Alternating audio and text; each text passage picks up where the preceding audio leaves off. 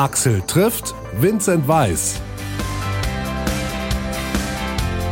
Ich bin Axel Metz, ganz herzlich willkommen zu unserem Podcast und vielen lieben Dank für das sehr, sehr positive Echo zum Start. Vielen Dank auch an alle, die uns schon abonniert haben auf Apple Podcast oder auf Deezer oder Spotify. Vielen Dank auch fürs Weiterempfehlen, so helft ihr uns zu wachsen.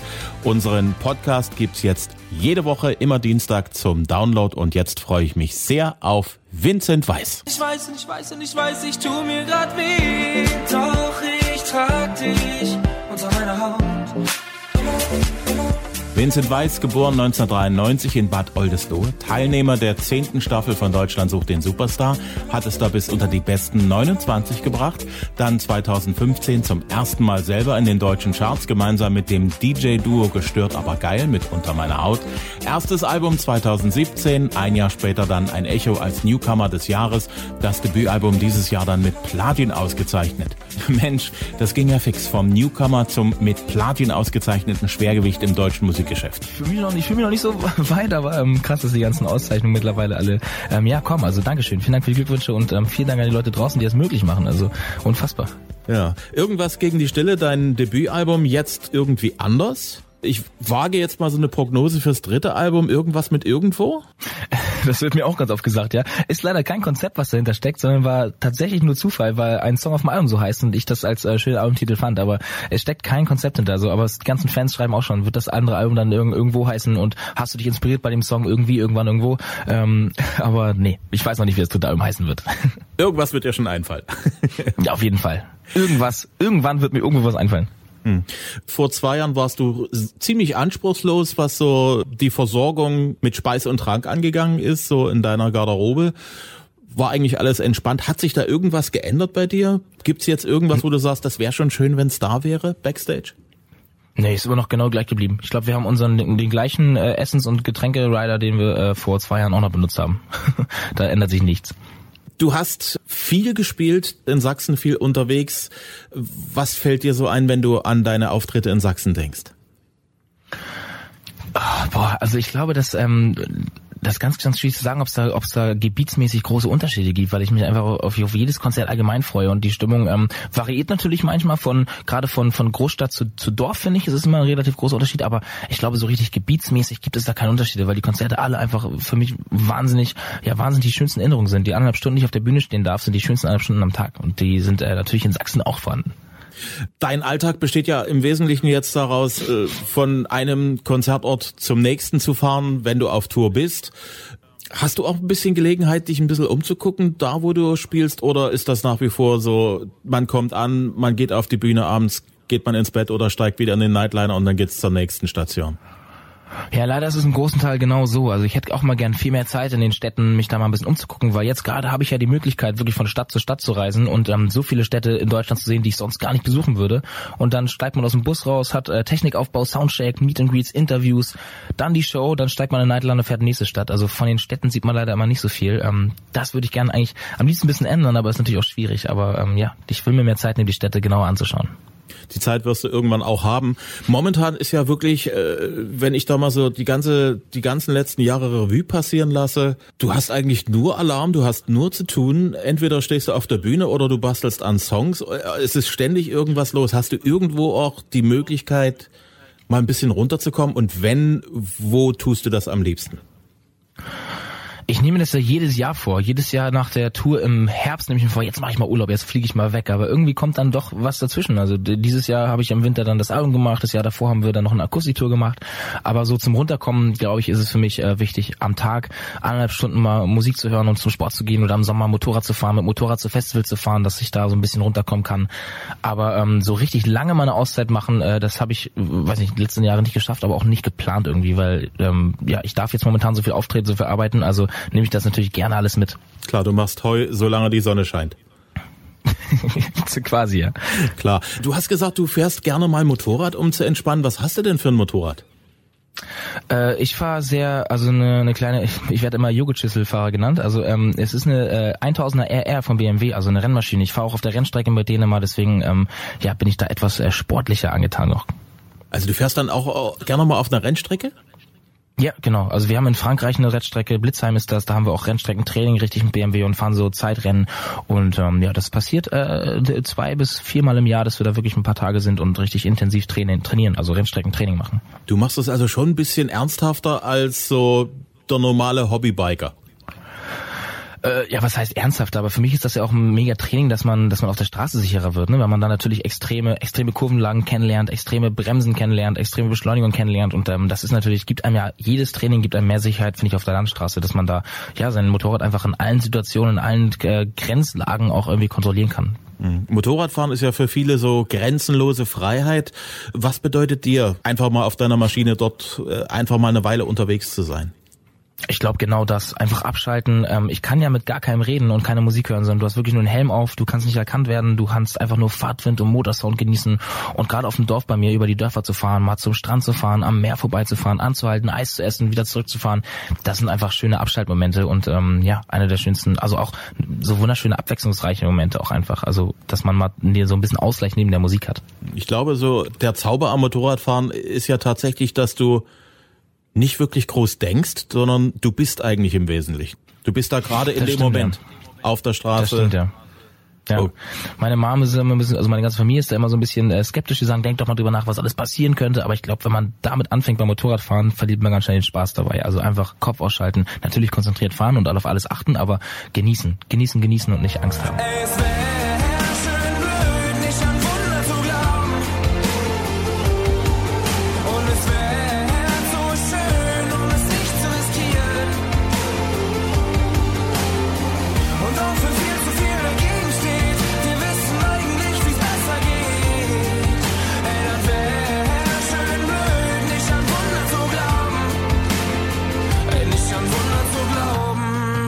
Irgendwie anders heißt dein aktuelles Album.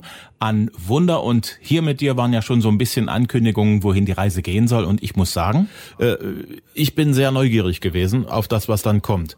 Was mir so aufgefallen ist, du hast auf der einen Seite Breakbeats drin, du hast aber auch deutlich mehr Gitarren im Vordergrund. Und ich merke, da ist auch schon deutlich ein Unterschied zu deinem ersten Album da. Wie ist es zu dieser Mischung gekommen? Äh, also sehr schön, dass das erstmal äh, genauso rauskommt, wie ich mir das irgendwie ge geplant habe. Ähm, es ist einfach so passiert, glaube ich, weil wir viel, viel experimentierfreudiger geworden sind und ähm, im kleinen Team gearbeitet haben, uns nicht mehr so viel reinquatschen lassen haben, sondern einfach das gemacht haben, was wir für uns richtig gefunden haben. Also auch gesanglich und so ist das ein bisschen, bisschen kratziger geworden und mal Kopfstimmhooks. Das sind alles Sachen, die ich mich auf dem ersten Album nie getraut hätte und dass wir jetzt einfach ja gesagt haben, ey, warum, es gibt doch gar keine Norm, es gibt keine Norm, wie Deutschpop klingen muss, lass uns das machen, worauf wir Bock haben. Und genauso ist das Album auch entstanden. Hm. Textlich guckst du sehr viel nach vorn auf dem Album. Mir ist so hängen geblieben, so auf halbem Weg. Denn wir sind schon auf halbem Weg. Ich kann uns fast schon sehen. Komm, halt dich an mir fest. Wenn wir jetzt von hier weitergehen, wir sind schon auf halbem Weg.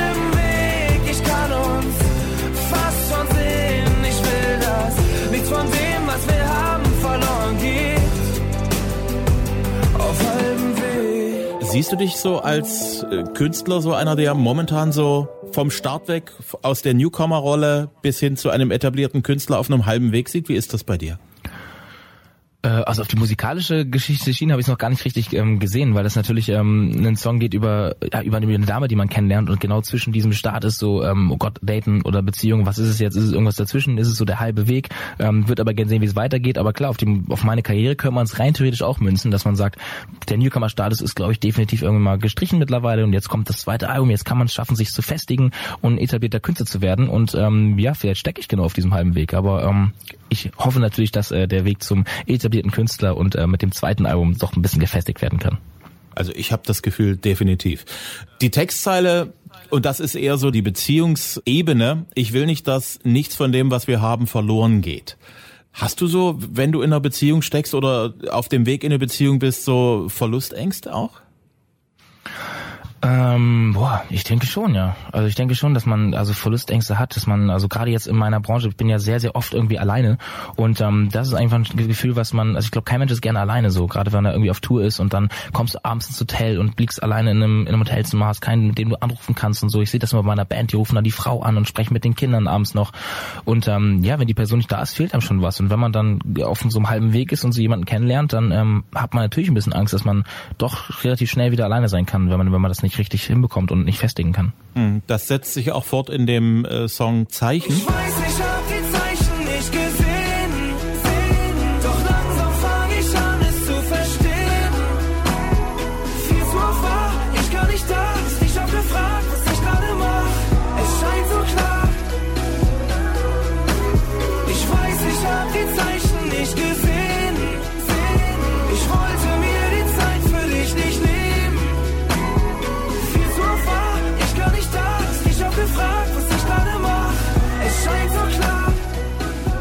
Ich habe die Zeichen nicht gesehen, langsam fange ich es an zu verstehen. Äh, Ist das aus so einer konkreten Situation heraus entstanden?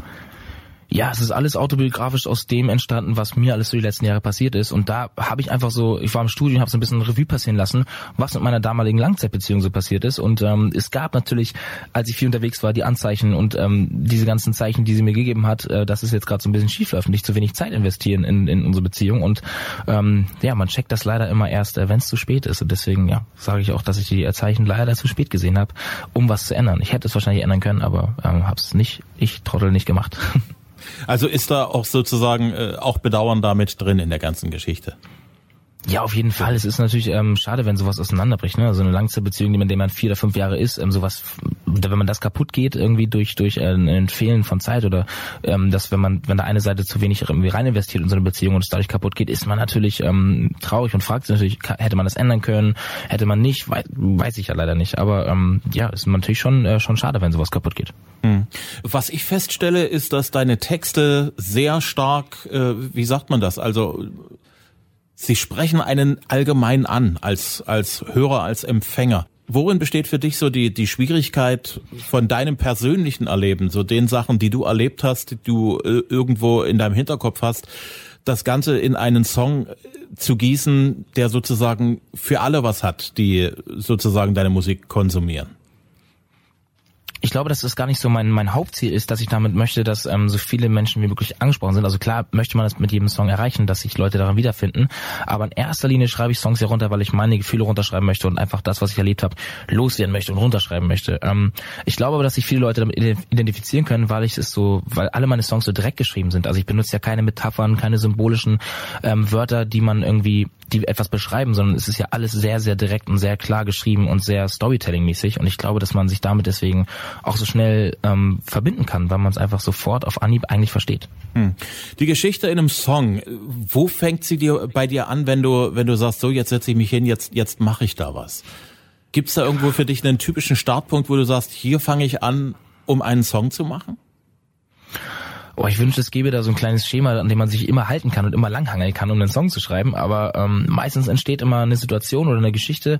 Ähm, gerade zum Beispiel bei Zeichnen, wo ich dann drüber nachdenke, wo ich so ein bisschen im Studio sitze, gerade mal ein paar Minuten hab und lass so meine letzten drei Jahre Revue passieren und dann kommen halt diese, kommen halt genau diese diese Gedankensprünge. Oder ähm, bei äh, zum Beispiel Warum ist äh, auch ein Song auf dem Album, der ist mitten im Studio gestanden, obwohl wir äh, entstanden, obwohl wir einen ganz anderen Song geschrieben haben. Und ähm, dann habe ich einfach gab's so diese diese drei Sekunden, wo du irgendwie an an ja an die äh, alte Beziehung denkst und fängst an, einen neuen Song drüber zu schreiben, weil es gerade im Moment so aktuell in deinem Kopf rumschwirrt und du es einfach loswerden möchtest, dieses, dieses Gefühl.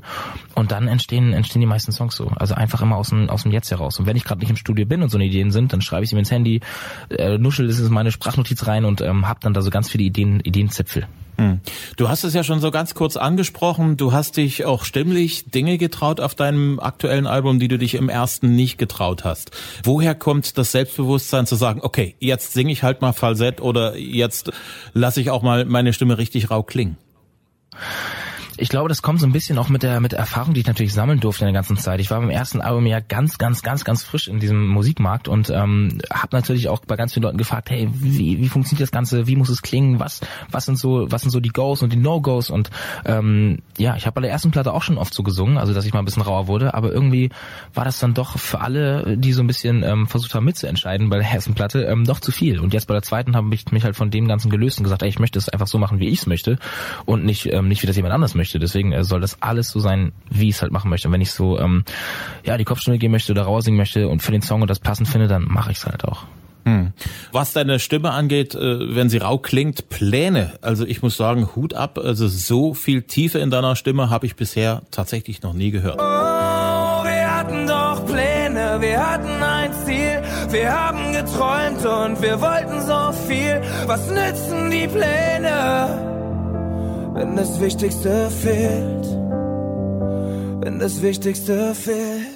Dankeschön, ja. Für mich war das auch so ein, so ein Startschuss. Also der Pläne ist so einer der ersten Songs, die entstanden, ähm, der entstanden ist. Und da, genau, habe ich einfach so aus dem, aus dem Bauch heraus einfach so gesungen, weil es einfach so, weil es für mich so ein emotionaler Song war und ich dann einfach alles rauslassen wollte. Und dann haben wir es so angehört und dachten so, hey, warum, warum macht man es nicht immer so? Das ist das sind Emotionen pur, das ist halt genauso Vincent weiß, wie er, wie er es halt rüberbringen möchte. Bring's einfach so rüber, wie du es möchtest. Und wenn das halt dann in eine raue Stimme, in einer rauen Stimme endet im Refrain, dann, dann ist das genau so, ähm, ja, aus der Emotion entstanden. Und ähm, ich finde es so viel schöner, als wenn man irgendwas nachsingt oder nachspielt oder versuchst schön zu singen. Sing's einfach so, wie du es fühlst. Hm. Und ich bin mir ziemlich sicher, so vor ein paar Jahren hättest du das, glaube ich, so gar nicht raushauen können. Nee, also es kommt natürlich, es ist natürlich auch ein Lernprozess irgendwie, in dem ich, in dem ich stecke. Ich darf, durfte natürlich ganz, ganz viele Konzerte singen, mich stimmlich irgendwie auch ein bisschen dran gewöhnen. Die ersten Konzerte, die ersten Touren waren richtig anstrengend, weil meine Stimme ja noch nie so benutzt wurde und nie so strapaziert wurde, dass man wirklich Tag für Tag Konzerte hat und singen musste. Deswegen trainiert sich natürlich auch die Stimme über die Jahre. Man kann mittlerweile ein bisschen mehr mit der Stimme spielen. Also ist ja so, dass Stillstand ist natürlich immer das Schlimmste. Schön, dass man sich halt nach und nach immer weiterentwickelt und immer dazulernt. Ob stimmlich, ob ähm, musikalisch, ob mit Instrumenten, ähm, auch mein Produzent, der sich weiterentwickelt hat und wie viel mehr Sachen machen können. Ähm, das ist ja immer ein Lernprozess und ich bin froh, dass äh, ja keiner von uns irgendwie stehen bleibt und auf der Stelle tritt. Hm. Was mich sehr beeindruckt hat an dem Album, das ist so das künstlerische Gelände, auf dem du äh, unterwegs bist. Da ist auf der einen Seite so die Powerballade, wo du wirklich dann die ganz großen Gefühle rausholst und wo dann wirklich auch das ganz große Orchester dort bandmäßig dort loslegt. Auf der anderen Seite hast du auch eben so sowas wie äh, was machst du nur mit mir oder hier mit dir, wo du funky bist, wo du Falsett singst. Wie wichtig ist dir das so sozusagen nicht ganz in einer Schublade zu stecken, sondern so ein bisschen zwischen den Schubladen hin und her zu springen?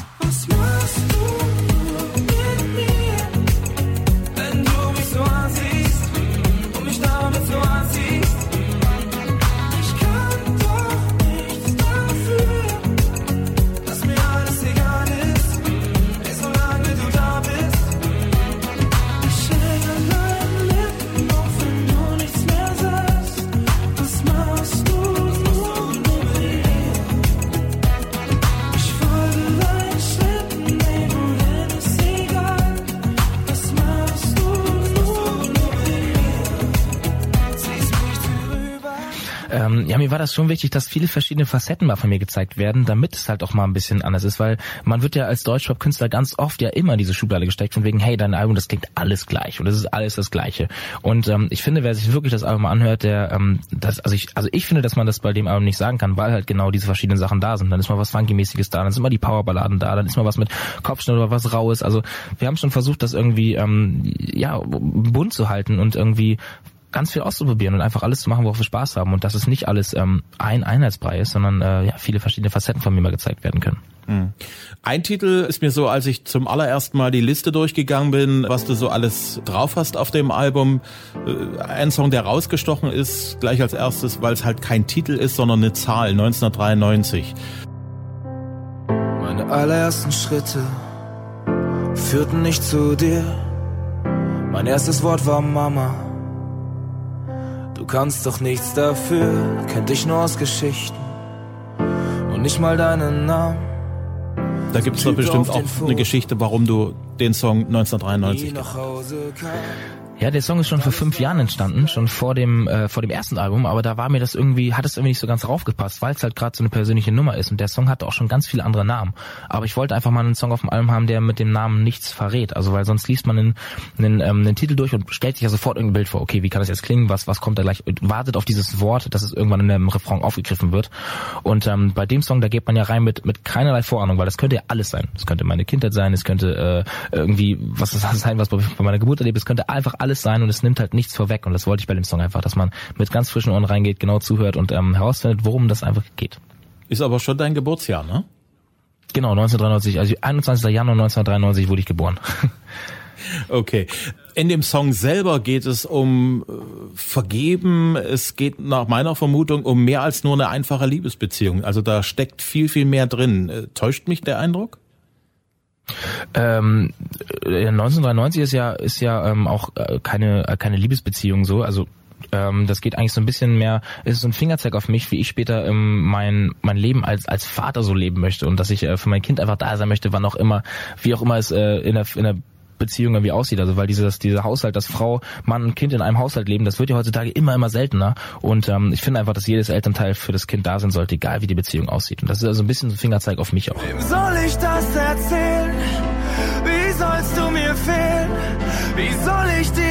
Vergeben?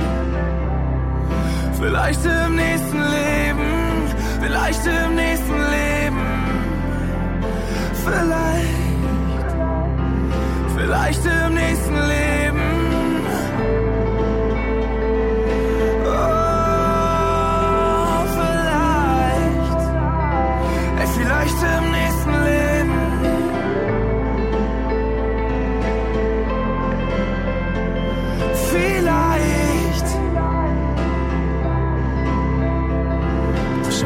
Von dir gelernt, das gebe ich gerne zu. Wenn ich mal Vater werde, ich nie so sein wie du. Was mir hängen geblieben ist, ist Vergeben vielleicht im nächsten Leben. Glaubst du an ein nächstes Leben? Ähm, oh, das ist das ist immer so ein bisschen, ähm, also eigentlich schon ja. Also eigentlich würde ich sagen, dass es, dass es das doch schon irgendwie gibt. Also ich finde es mir so schwer vorzustellen, dass irgendwann auf einmal so ein, so ein einfach alles weg ist und da so ein, und da so ein Nichts ist. Ähm, ich hoffe doch, dass da irgendwas am Ende ist und dass, äh, dass es irgendwie weitergeht, in welcher Form auch immer. Ich habe festgestellt, von allen Songs in dem Album hat der Song so die, die größte emotionale Schwere. Du hast ja gesagt, der, der Song hat lange gebraucht, um fertig zu werden. Wie schwer ist es dir gefallen, den, den Song dann doch in diese Version zu gießen? Mm, Boah, ich glaube, das war einfach so ein so ein ähm, Studioprozess. Also wir haben ihn wir haben ihn irgendwann noch mal wieder aus der Schublade geholt, indem man ja alte Songs packt, die nicht aufs erste Album gekommen sind. Und ähm, für mich war das immer eine Story, die ich auf jeden Fall loswerden wollte und die ich runterschreiben wollte. Und ähm, ja, wir haben dann einfach versucht, sie in in mein jetziges ich zu packen, also in, in natürlich die neuen Versionen, die neue Produktion, ähm, den neuen Gesang bis mit reinzubringen und ähm, das Ding einfach so zu formen, dass es äh, aufs zweite Album passt und nicht mehr ganz klingt wie das erste Album. Und das war eigentlich ein ganz schöner Prozess, wenn man sich natürlich die Geschichte nochmal vorholt, ähm, an, an solchen Songs arbeiten kann, den ich schon von Anfang an schön fand und ja, das ganze Ding rund machen konnte. Hm, Also Hut ab, der Song hat seine Zeit offensichtlich wirklich gebraucht, um so gut zu werden, wie er geworden ist. Also ich finde den wirklich richtig gut. Dankeschön, Dankeschön. Jo. Tauschkonzert, du warst mit dabei. Was für eine Ehre, ey. Ich habe auch gestaunt, du warst das Küken in der Truppe. Äh, ja, also Jennifer Haben war noch ein bisschen jünger als ich, aber ich war auf jeden Fall so, also gefühlt natürlich bin ich äh, bin ich einer der der Youngstars, die irgendwie ja am frischesten, glaube ich, im Musikmarkt mitspielen. Hm. Wie, wie war das eigentlich da, mit den anderen dort nach Südafrika zu fliegen und dort dann halt beim Tauschkonzert mit dabei zu sein? Ja, also es war natürlich für mich eine unfassbare Ehre, mit so mit so großen Künstlern irgendwie auf einem Sofa zu sitzen. Also ich kenne Milo zum Beispiel, da war ich 12, 13, da lief der schon im Fernsehen und im Radio und war für mich so ein internationaler Superstar. Und auf einmal singt er meine Songs. Das war ähm, natürlich ja Gänsehaut pur, also unfassbar schöner Moment, den ich glaube ich so schnell nicht vergessen werde. Hm. Wer von der ganzen Truppe hat dich also am meisten überrascht beim Tauschkonzert? Boah, ich glaube, ähm, es gibt da gar keine Person, die mich nicht überrascht hat, weil man, man erfährt ja so viel über die ganzen Hintergründe. Bei Michael Patrick Kelly zum Beispiel ähm, wusste ich gar nicht, dass äh, einer von der Kelly, Kelly Family ist, weil Kelly Family war irgendwie vor meiner Zeit und ich kannte Michael Patrick Kelly nur als als ähm, als ja, Solo-Artist mit seiner mit seiner ID-Platte und ähm, fand es ganz spannend, so ganz viel über seinen Hintergrund zu erfahren. Aber auch bei allen anderen ist es genauso das Gleiche. Ja. Michael Patrick Kelly war vor zwei Jahren im äh, Tauschkonzert drin.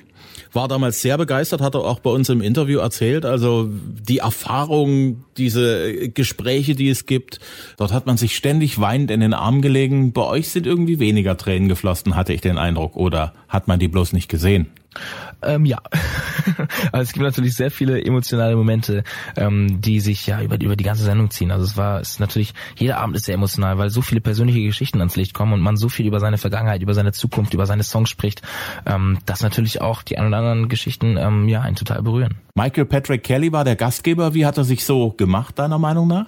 Super, also äh, Michael Patrick Kelly war echt äh, ein sehr, sehr schöner Gastgeber, hat immer die richtigen Fragen gestellt, war ähm, super freundlich und verständnisvoll für alles und ja, hat er ein bisschen äh, Schwung in die Kiste reingebracht. Gleich die erste Folge war die mit deiner Musik. Das ist schon, glaube ich, ein gutes Gefühl, wenn man, wenn man sagt, okay, es geht mit mir los. Also ich bin derjenige, der dort sozusagen alle neugierig machen muss äh, oder machen soll auf auf sämtliche Folgen, die dort kommen. Äh, hast du sowas im Hinterkopf gehabt oder stand das zu dem Moment, wo ihr dort unten wart, noch gar nicht fest? Wir haben das genau so gedreht, wie es am Ende auch ausgestrahlt wird. Von daher war auch dort vor Ort meine ähm, meine Show sozusagen die erste, was ja total ähm, so aufregend war, weil keiner von uns außer Patty, Patty ähm, wusste, ähm, was so auf uns zukommt, was passiert und wie so ein Abend verlaufen wird. Es waren alle sehr sehr aufgeregt, glaube ich, und noch ganz schön nervös am Anfang, aber ähm, ich bin sehr sehr froh und äh, auch natürlich wiederum eine Ehre, dass ich den Startschuss machen darf und ähm, ja meine Songs die Leute neugierig machen soll auf die weiteren Folgen. Wer hat dich eigentlich so am meisten bewegt? Beim Singen von einem deiner Songs?